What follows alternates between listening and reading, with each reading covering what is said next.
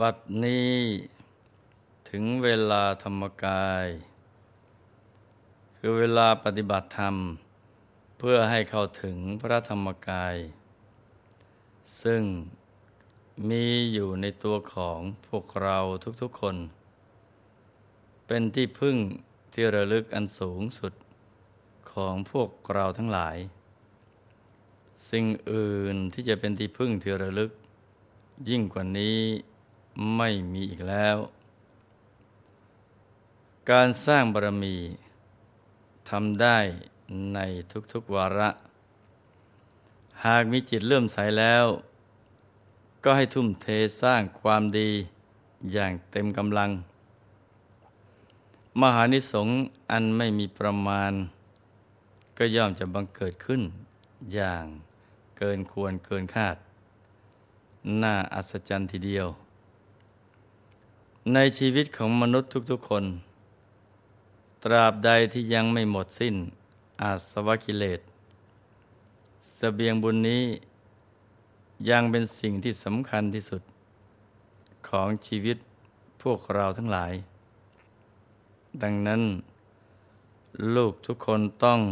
มีจิตใจเยี่ยงพระบรมโพธิสัตว์ ที่ทุกลมหายใจของท่าน เป็นไปเพื่อการ สั่งสมบุญบารมีอย่างเดียว เมื่อใจของเราผูกพันกับการสร้างบารมีอย่างนี้ จิตใจก็จะถูกกลั่นให้ใสสะอาด บริสุทธิ์ เหมาะสมที่จะเป็นภาชนะ รองรับบุญใหญ่ รองรับอริยธรรมเบื้องสูงยิ่งยิ่งขึ้นไป ต่อจากนี้ไป ขอเชิญทุกท่าน นั่งหลับตา เจริญสมาธิภาวนากันนะจ๊ะ ให้นั่งขัดสมาธิโดยเอาขาขวา ทับขาซ้าย มือขวา ทับมือซ้าย ให้นิ้วชี้ของมือข้างขวา จะหลด นิ้วหัวแม่มือข้างซ้าย วางไว้บนหน้าตัก พอสบายสบาย หลับตาของเราเบาๆ หลับตาข้อลูก พอสบายสบาย คล้ายกับเรานอนหลับ อย่าไปบีบหัวตา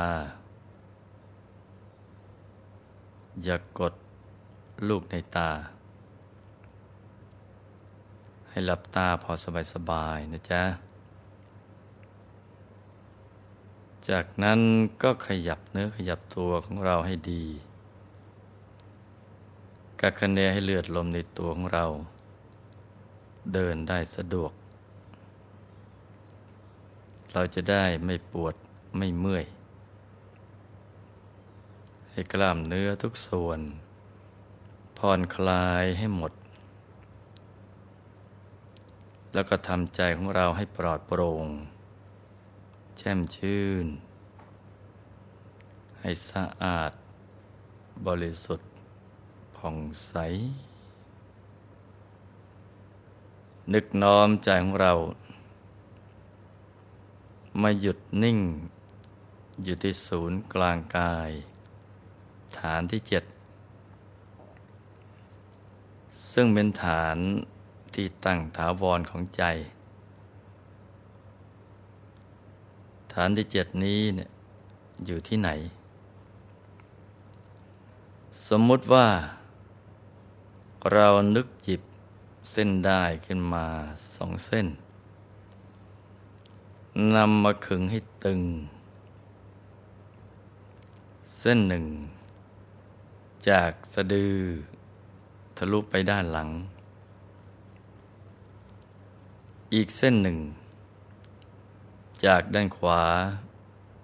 ทะลุไปด้านซ้าย ให้เส้นได้ทั้งสอง ตัดกันเป็นกากบาท จุดตัดเล็กเท่ากับปลายเข็ม เหนือจุดตัดนี้ขึ้นมาสองนิ้วมือ ตรงนี้เรียกว่า ศูนย์กลางกายฐานที่เจ็ดซึ่งเป็นจุดกำเนิด ที่มันเกิดขึ้นของพระรัตนตรัย ให้กำหนดบริกรรมนิมิตขึ้นมาในใจ เป็นดวงแก้ว กลมใสบริสุทธิ์ ประดุดเพชรลูก ที่เจรไนแล้ว ไม่มีขีดข่วน คล้ายขนแมว โตเท่ากับแก้วตาของเรากำหนดก็คือการนึก อย่างเบาๆ สบายๆ ใจเย็นๆว่าที่ตรงศูนย์กลางกายฐานที่เจ็ด มีดวงแก้วใสบริสุทธิ์ ตั้งอยู่ที่ตรงนี้ พร้อมกับบริกรรมภาวนาในใจว่า สัมมาอรหัง สัมมาอรหัง สัมมาอรหัง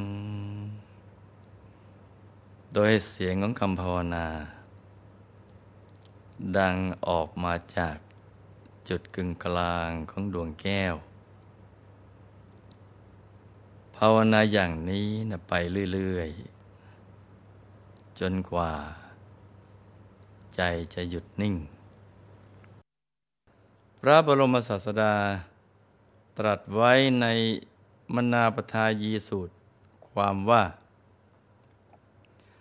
ผู้ให้ของที่พอใจ ย่อมได้ของที่พอใจ ผู้ใดให้เครื่องนุ่งห่ม ที่นอน ข้าว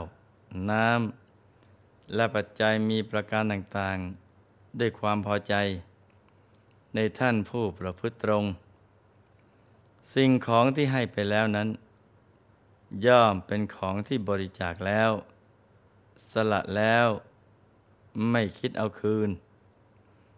ผู้นั้นเป็นสัพพบุรุษ ทราบชัดว่า พระอรหันต์เปรียบด้วยนาบุญ บริจาคสิ่งที่บริจาคได้ยากแล้ว ชื่อว่าให้ของที่พอใจ ย่อมได้ของที่พอใจ การให้เป็นหนทางแห่งบุญที่สัพพบุรุษทั้งหลายในโลกนี้ ตระหนัก และเห็นคุณค่าอย่างยิ่ง เมื่อเราให้อย่างไร ผลที่ออกมาก็จะเป็นอย่างนั้น เหมือนปลูกถั่วก็ได้ถั่ว ปลูกงาก็ได้งา ผู้ที่มีดวงปัญญาเป็นนักสร้างบารมี รู้อย่างนี้แล้ว ก็จะแสวงหาหนทางที่ตนเองจะได้บำเพ็ญบุญ เพราะรู้ถึงผลที่จะบังเกิดขึ้น และสามารถแยกแยะได้อย่างแจ่มชัดทีเดียวว่า สิ่งที่เราทำไปนี้เนะ่ะย่อมเป็นของเรา ไม่สูญหายไปไหน และเป็นทางมาแห่งบุญที่จะอำนวยทุกๆสิ่งให้สมปรารถนา ดังนั้นบัณฑิตทั้งหลายผู้เป็นสัมมาทิฏฐิ จึงขวนขวาย หาโอกาสให้ของที่พอใจ แก่เนื้อนาบุญทั้งหลาย เพื่อเป็นสเสบียงบุญติดไปในภพบึงหน้า หากลูกๆทุกคนได้มีโอกาส ศึกษาประวัติการสร้างบารมีของเรานักสร้างบารมีทั้งหลาย เราจะได้เห็นต้นแบบแห่งการบำเพ็ญบุญ ที่หลวงพ่อได้กล่าวถึงนะจ๊ะ ว่าแต่ละท่านแต่ละคนนั้นเป็นบัณฑิตนักปราชญ์อย่างแท้จริง จะคอยแสวงหาโอกาส สร้างบุญกันตลอดเวลา อย่างเต็มกำลังความสามารถ เพราะแต่ละท่านต่างก็ตระหนักดีว่า การสร้างบุญบารมี เป็นกิจหลักของชีวิต การทำตนให้หลุดพ้นจากการเป็นบ่าวเป็นทาสของพยามารกำจัดกิเลสอาสวะให้หมดสิ้นไป เป็นสิ่งที่สำคัญยิ่ง และเมื่อได้รับทราบข่าวของการสร้างบุญว่าทำอย่างไรจะได้บุญมาก ก็จะขวนขวายหาบุญนั้น โดยไม่ต้องให้ใครนำมาคอยกระตุ้นเตือน หลวงพ่ออยากจะยกตัวอย่างของนักสร้างบารมีในสมัยพุทธกาลมาเล่าให้ลูกๆฟังในวันนี้ ในสมัยนั้น ระสัมมาสัมพุทธเจ้า ประทับอยู่ที่กูดาคารสาลา ป่ามหาวันใกล้เมืองเวสาลี ในทุกๆวัน พระพุทธองค์ก็จะทรงเข้าไปบินตบาตในพระนคร ครั้งนั้นเป็นเวลาเช้าตรู่พระบรมศาสดา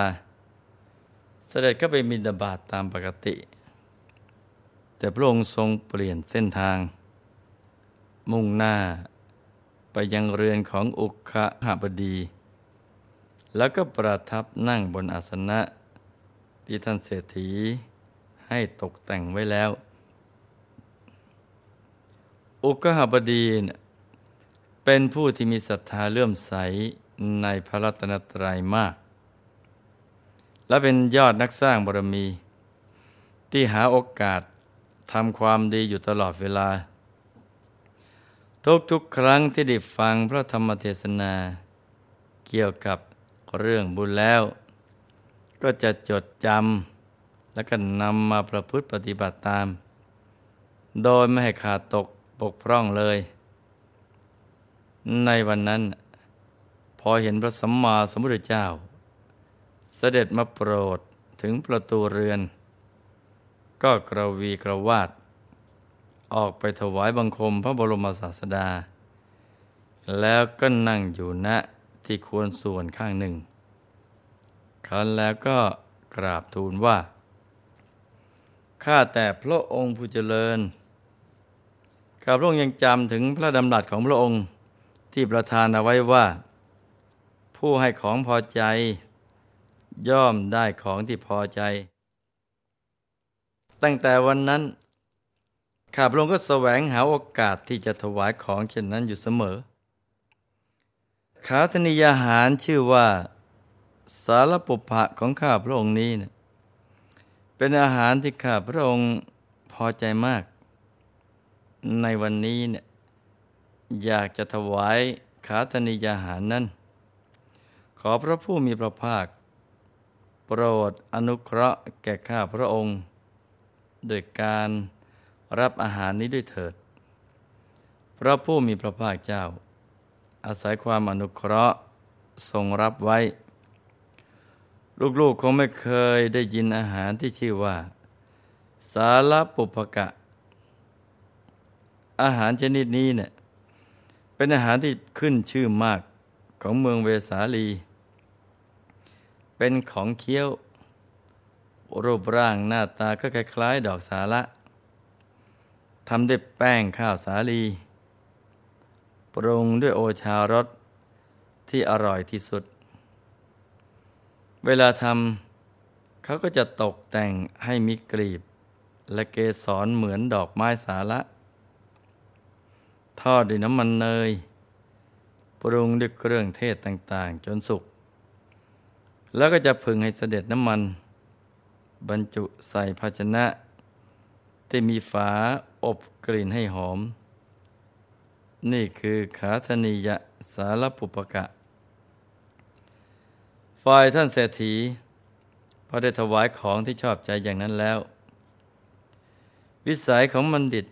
จะเป็นผู้ที่ไม่อิ่มด้วยบุญ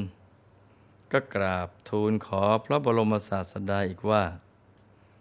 ข้าแต่พระองค์ผู้เจริญ ข้าพระองค์ปรารถนาที่จะสร้างบุญเพิ่มขึ้นอีก มีอาหารอีกอย่างที่เป็นที่พอใจของข้าพระองค์มากก็คือ เนื้อสุกรอย่างดี อาหารชนิดนี้ข้าพระองค์ก็ชอบใจ พอใจ วันนี้ก็ขอเอาบุญใหญ่อีกหนึ่งอย่าง ขอถวายเนื้อสุกรอันมีรสเลิศนี้แด่พระองค์ อพระองค์ทรงรับด้วยเถิดพระเจ้าค่ะ พระบรมศาสดา ทรงอาศัยความอนุเคราะห์ จึงรับพัตตาหารอีก พอเห็นพระบรมศาสดาฉลองศรัทธาอย่างนั้น ท่านเศรษฐีก็ยิ่งเกิดความปีติอย่างเปี่ยมล้น กราบทูลต่อไปอีกว่า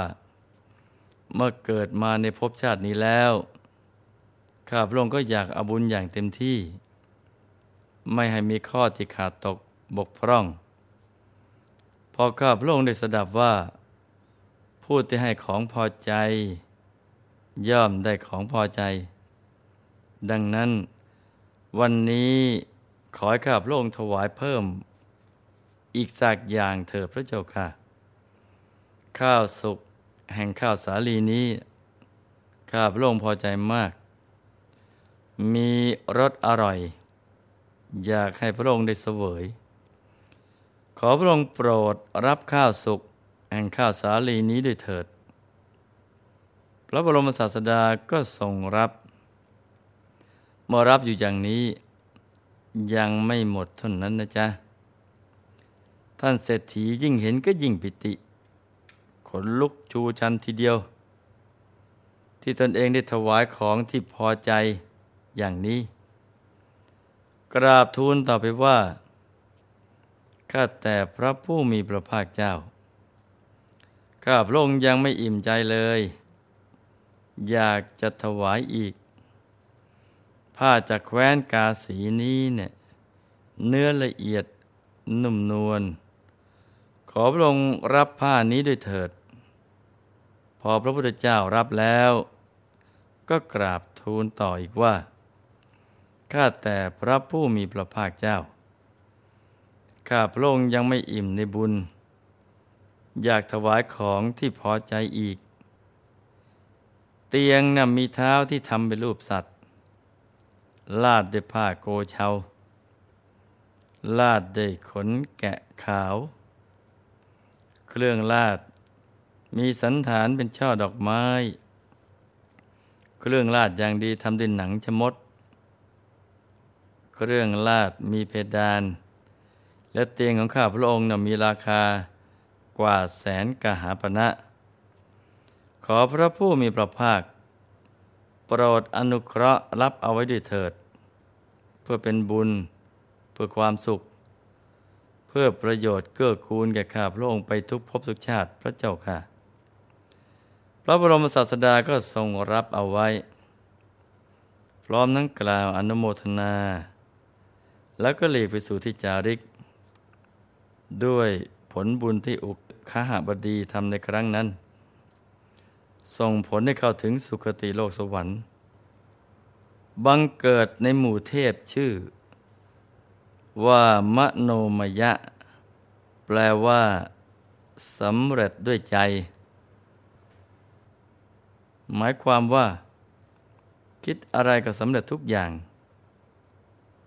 พออุคเทพบุตรเห็นสมบัติทิพย์อันน่าอัศจรรย์ของตนก็ลงมากราบทูลพระบรมศาสดา